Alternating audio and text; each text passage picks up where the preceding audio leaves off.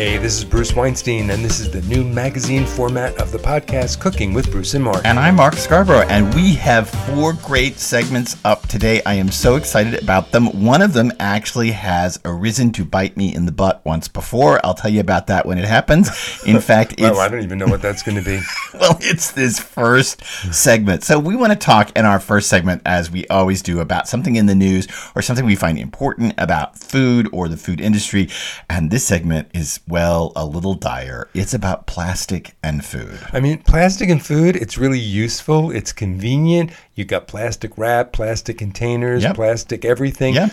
But it has problems, doesn't it? It does. We shot a series of videos for Clean Eating Magazine a couple of years ago. You can still find them online. They're about how to do kitchen shortcuts, little hacks and tricks and stuff you can do to make your cooking in the kitchen faster. Anyway, we shot these videos, and I inadvertently put plastic wrap on top of something, and the editors of the video shoot went insane that I didn't even realize that I had done it. So see, it rose up to bite me in the butt. And I have to tell you that I did it because it's just out of habit. It's so easy to use plastic around food. Yeah, in fact, on that shoot, they were making sure that even canned food and everything we were using was not, didn't have plastic lining in yeah, it. No B P A. We, we were never able to talk about using frozen vegetables that came in plastic bags. Nothing right. could be plastic because, well, according to the Harvard Medical School, studies have found that certain chemicals in plastic can actually leach into your food and beverages when you eat it. Yeah, some of those chemicals have been linked to health problems and even metabolic disorders like obesity. That's my problem. Oh. And reduced fertility. I've been eating too much plastic. This leaching, you know, it occurs even faster and to a greater degree when the plastic is exposed to heat. That's and that means that you're getting a higher dose of harmful chemicals simply by microwaving your food in plastic containers. Yes, and there are plastic containers that allege to be food safe even under high heats. Um, there's some discussion about that, and Doctor Rolf Halden is one of those people who would discuss that. Um, he's from Arizona State University. And what's he say? He yeah. says that phthalate, phthalates with the chemicals that make... You just can never get enough P H T H. That's why I refuse to call it tuberculosis. I call it by its old name, phthisis. Phthisis? So anyway, Doctor Halden says that phthalates are the chemicals that make plastic flexible, and they migrate out of plastic when it's heated. And get this... fattier foods absorb more of these chemicals than non-fatty foods. Yeah. So if you've got a lasagna or mac and cheese or pulled, or, pork. or pulled pork that you're heating up in there, you're getting more of those phthalates than if you're just having broth. And I think a lot of us know about the problems of acidic food like tomatoes and lemon juice. They leach everything out of everything. Yeah, into plastic, and that's a problem. These these are all the things that Doctor Halden says will trigger all sorts of physical problems. And his contention is that phthalates are found in nearly every person in the developed world. It's kind of wild. That's frightening. That there's a measurable level in your blood of these chemicals. So here's the deal. Avoid microwaving in plastic. Nope, don't cover your food, hot food with plastic. Don't even put, and don't put it in plastic containers while it's hot. I understand you still may want to use plastic. It is convenient, yeah. it is easy, but yeah. certainly make sure that cold food is going into your plastic containers. And remember, even reusable containers have a shelf life, and they start leaking more chemicals yeah. as they get older. And so if yours are cracking or discoloring, yeah. time to replace them. And if you really want to use plastic wrap, because it is super convenient, mm-hmm. because it adheres to everything, yeah. consider putting a liner of parchment paper down over like a lasagna before you put it in the fridge, and then put the plastic wrap mm. over it. That will help a little bit, but there's a better help. And here's the help, and it kind of blows my mind. There is a company now making plastic-free, platinum silicon-based zip-closed containers. Why don't you talk about well, it? Well, so as food writers, we're always being sent really interesting... Well, and um, some not so interesting, but go ahead. ...stuff to try out. And recently, we got a package of these Ziptop reusable containers. And, and we should say that we are not reimbursed, no. nor are we supported, nor do we necessarily support this company. No, they but they sent it to us to try, and I actually like them. So they're kind of like a cross between a Ziploc Ziploc bag and Tupperware? They're quite thick. Mm. They will stand up on their bottoms like a plastic bag that's thick enough to stand up on its bottom. And they have a zip close top. They're made out of this soft platinum silicone. They are plastic free and they are kind of amazing. You can buy an entire set of them at Ziptop dot com. Well, here's the thing about the set, though. Some of the sizes are kind of weird. There was someone like tube-like that's, I guess, for juice or iced yeah. tea, but yeah, I'd yeah. rather use a glass container for that. I'm sorry, I'm just old-fashioned like that. But the squat ones, the rectangular ones, the square ones, those were really great. Now, you can't fill them all the way up to the top because, remember, you have to close the top like a Ziploc bag. Well, maybe those long ones are for, like, vegetable spears and well, that's an interesting pork idea. Ribs. And oh, what a clever idea. Well, I'm trying to think of long foods. Yeah. And, I don't know. Uh, Cooked spaghetti that you straighten out. Cooked spaghetti that you straighten out. Right, and chitlins. So I'm trying to think that you of straighten out. Long- Long foods. Anyway, I mean, in fact, last week I made some sour cherry jam and I ran out of jars. And so I had like three cups of extra jam and no more jars. So I used one of their bigger containers and it's great. I sealed the top, put it in the fridge. Problem with that, it's not processed. So we have to eat it in the next few weeks. But in this house, that's not really a problem. So these are plastic-free silicone bags. They are a brilliant alternative to the regular plastic. I will say they're a little expensive, but they're reusable. You wash them out. You they claim you can put them in a dishwasher. Yeah, you can use them again and again and again. They are a fabulous thing. They seal really tightly. I have tried it. I turned upside down Bruce's sour cherry jam and it didn't I did it in the sink, but it didn't spill out. uh, I actually turned it upside down in the sink to see what would happen. It didn't spill out. Great idea, because plastic in food is a problem, and it's a problem we should all be aware of. Hey, before we get to our next segment, I want to take a minute and ask you to please subscribe to this podcast so you don't miss a single episode. Just go like right down below where you got the podcast and hit subscribe. It doesn't matter what platform you're on. And come to our Facebook group, Cooking with Bruce and Mark. There's great conversation, there's recipes, there's tips. Everyone's talking about what we're talking about here. Okay, so now let's get to segment two, which is our one-minute cooking tip. Ready? Are you ready? Peel ginger with a spoon. What? What, what all right, now explain that. Explain that. You don't need a special tool. You don't need a vegetable peeler. If ginger is fresh, what can you do? You just take a spoon and you rub it on the... A grapefruit spoon? No, just a regular oh, old regular teaspoon spoon. Or tablespoon. The, the skin is really thin, and as long as the ginger is fresh, just scrape the metal spoon across the surface. The skin will scrape away and expose the juicy, fragrant ginger. So how do you pick good ginger? Um, you want to make sure that the skin is not all wrinkled and dried out. It should be plump and firm. Um, it shouldn't. It just shouldn't be dried out. It should even be a pinkish tinge sometimes in really yep. fresh ginger. Yep. Um, if it's really dry, you might have to peel it. And look, if that's all there is, is a dried out piece, get it anyway. And then you'll have to use a vegetable peeler. But otherwise, just use a spoon. And dried up pieces are fibrous. So try to get fresher pieces of ginger. Look in Asian markets for better ginger all the time. So up next in segment three of the podcast, Cooking with Bruce and Mark, Bruce's interview with Cassie Joy Garcia, the author of the new book, Cook Once, Dinner Fix. So this week, we're talking to Cassie Joy Garcia. She is the best-selling author of Cook Once, Eat All Week, and the creative force behind the popular website fed and fit dot com.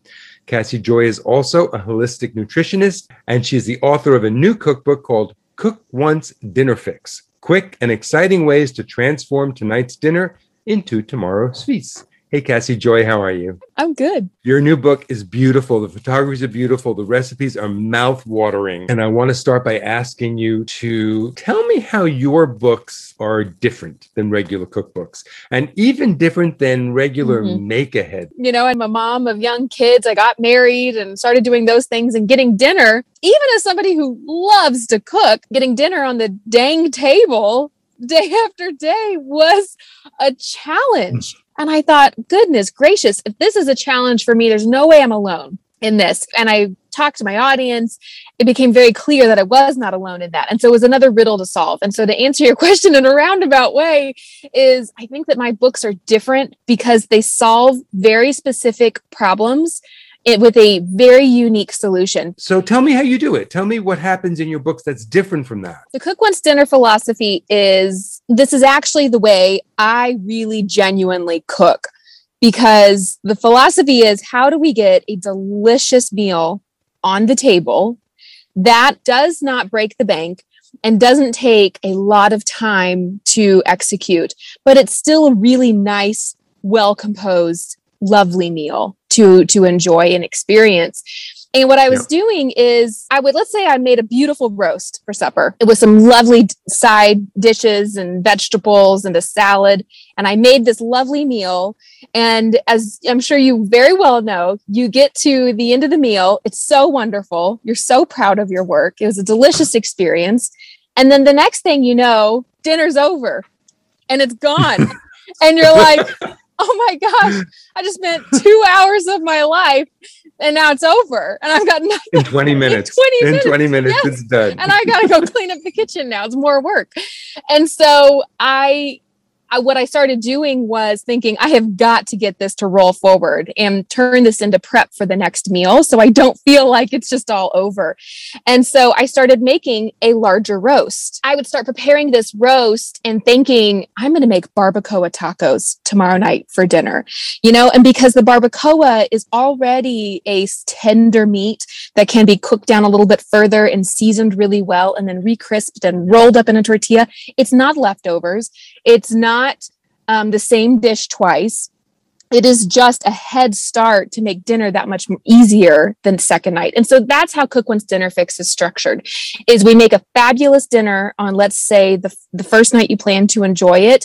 And then in that, I've incorporated you're making more of certain components so that you can then get a head start when you're ready for the second meal. In the book, you call that purposeful leftovers. And that's great. That makes perfect sense because you're not eating leftovers. You're turning those purposeful leftover roasts into something new and delicious and exciting. So you're not eating leftovers, but your ingredients are already prepped for you. Exactly. So some of my favorite examples of how you do that as you is you have this uh, leftover roasted garlic turkey breast and you turn it into a spiced turkey potato soup. Yes. That yes. is spectacular. And you do a dry rubbed barbecue brisket and that becomes cheesecake stuffed peppers, which is ingenious. That's really brilliant.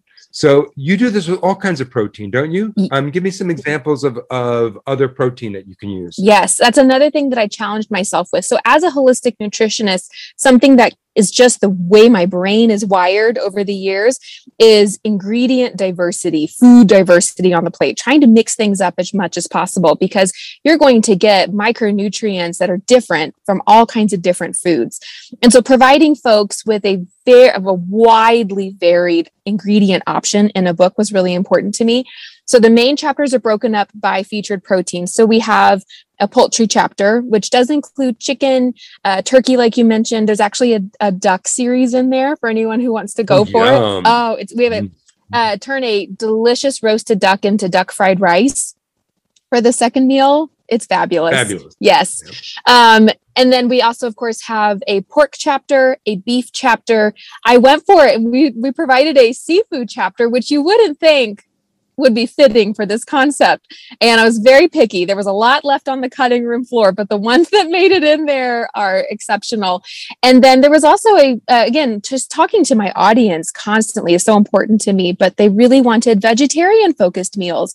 And that's not typically how I feed my family. And so it was a challenge, but I'll be honest, I think that some of my favorite recipes in the whole book are in the vegetarian chapter. And in that chapter, we take, it's not, there's a lot of um, pre-made, let's, or prepared in advance, like beans, legumes, quinoa, those kinds the of things that take a long time. So you're doing, you're doing what you did with the meat. You take something that takes a long time and you prepare extra of it so that you can make multiple dishes the next day and the day after. Exactly. That's exactly right. I mean, you have a, you know, stuffed squash, which you turn into a curry with tofu, which is so great because squash takes forever.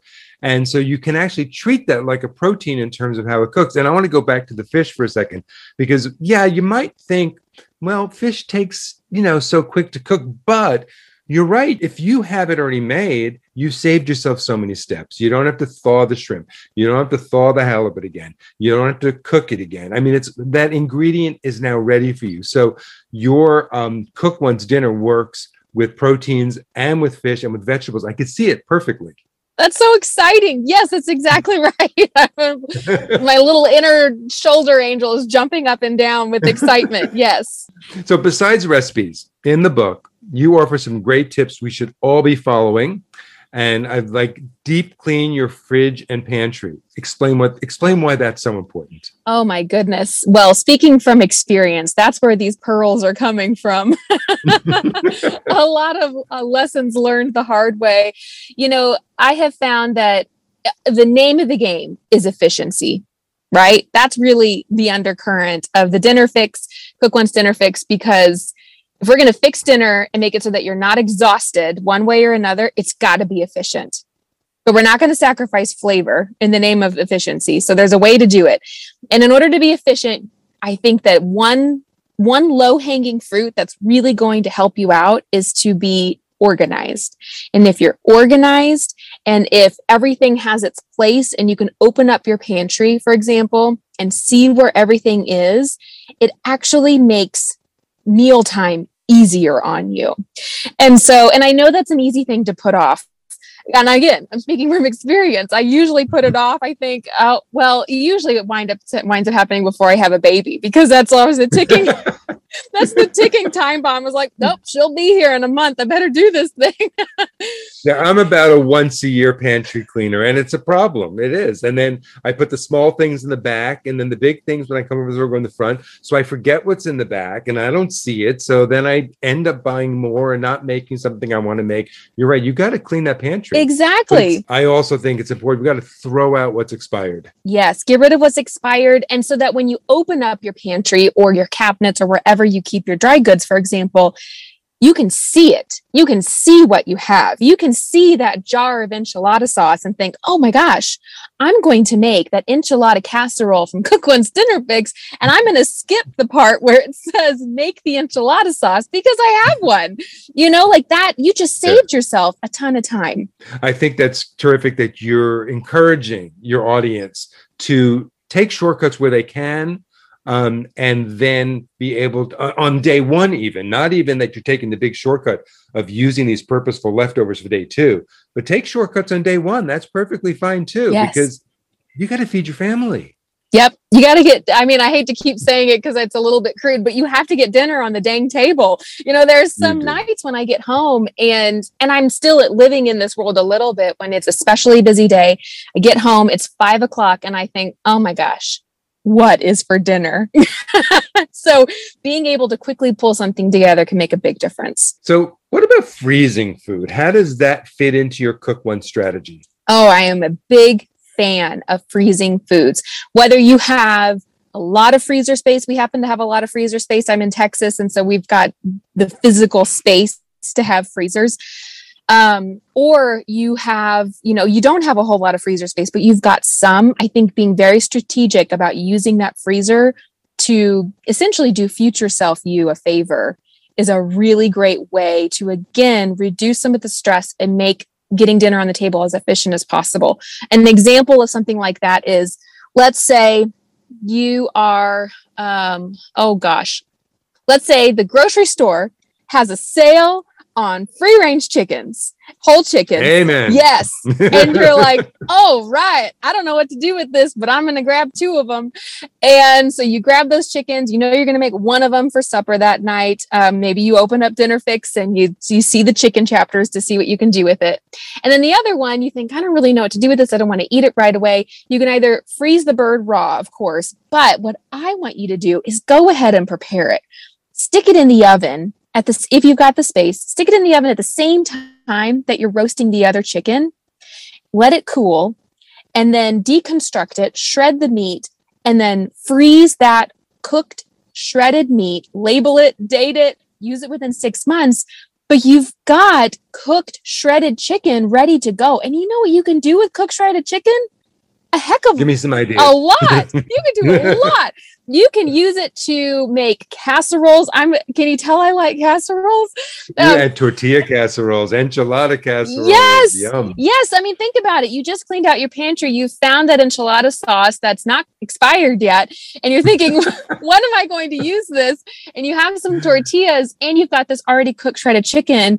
bing, bang, boom, perfect. You've got yourself an enchilada yeah. casserole. You could use it in soups. We do chicken. Uh, sometimes I'll have like a, I always tend to have a salsa verde on hand, a jar of salsa verde, green salsa, and mix that with a can of coconut milk and some lime juice and maybe a can or two of pinto beans and your shredded chicken. And you have a chicken enchilada or uh, chili verde, you know, like there's so much you can do with it. So get ahead, use your oven while it's on. And, and that's not just with chicken. You could do that with a roast beef. Yes. You could do that with a turkey breast. You could do that with anything you find, an extra pork tenderloin, any of that. Yes. And then fill your freezer.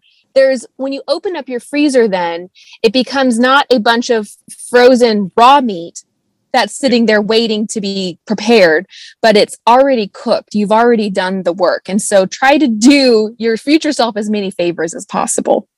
You are giving a big gift to your future self with that. Yes. Wow.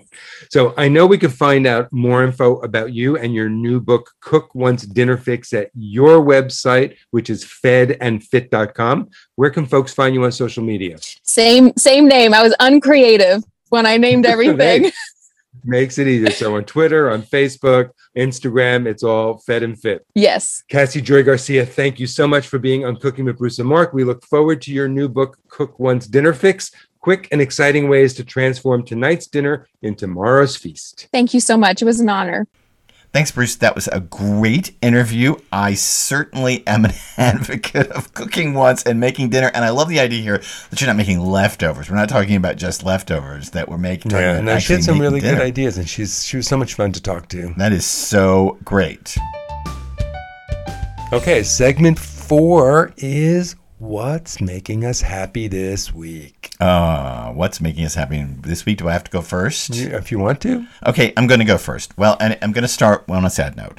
Um, I have spent the last six weeks uh, helping my dad die, and we buried my dad, uh, I don't know, a few weeks ago, and it's been a really tough six weeks, and I was part of his primary caregiver, and it was tough for about a month, but one of the good things is that on the way to his funeral in Oklahoma City, we stopped in Gainesville, Texas at the Best Burger Barn. And I want to tell you that the burger I had is one of the finest hamburgers I have ever had. So if you are passing through Gainesville, Texas, stop at Best Burger Barn. I'm telling you, it was, a, I had a jalapeno burger with grilled jalapenos on top of it. It was delicious. I want to add to that because I was there.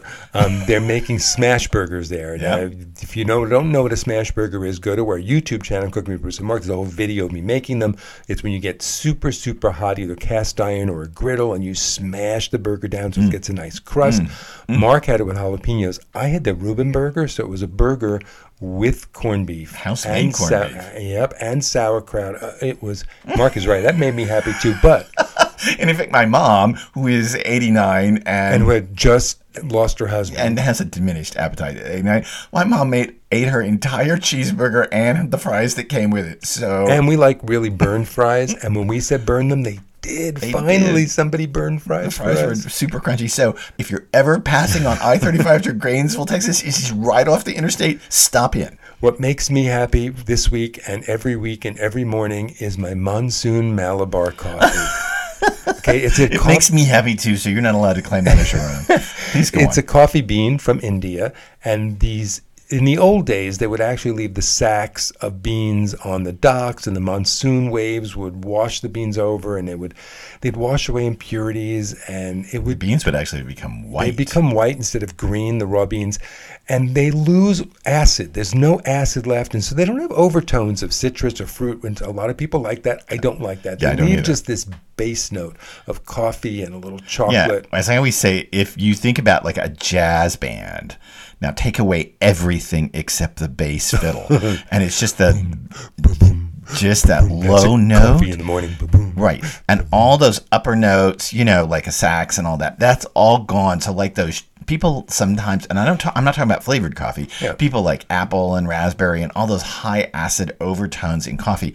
I actually don't. So I'm with Bruce on this one. But the way they do it now is they have giant warehouses in India where the beans are left out in the open mm. and they're just exposed to the elements, and the humidity in the air does the same job that it used to be when they sat in the in the thing. So it's Monsoon Malabar. You can get it. A lot of coffee roasters do these beans. I've even seen them the place we get coffee where they sell them green if you want to roast your own, but we're oh, not into that yet. Wow. No, I'm not. Because I hear when you roast your own, you never get that smell out of your house. Oh, no. yeah. yeah, there's so many smells in my house already. So um, I don't really want to ever do that. But Monsoon Malabar is available from a lot of coffee producers online. You can look it up and you can find out how coffee can be just one base note and just glorious. Like if you're into chocolate and you're in like I am, and if you're into bourbon like I am, and if you're into low note, low base notes in foods like that, deep, dark flavors, mm, Monsoon Malabar. So that's our show this week, Cooking with Bruce and Mark. Please subscribe and leave us a comment wherever you get your podcast from, whether it's Stitcher, iHeartRadio, or Apple. Scroll down to the bottom, leave us a review, leave us a comment. Let's get a conversation started. Yes, and check us out again on Facebook in our group, Cooking with Bruce and Mark. We're happy to interact with you.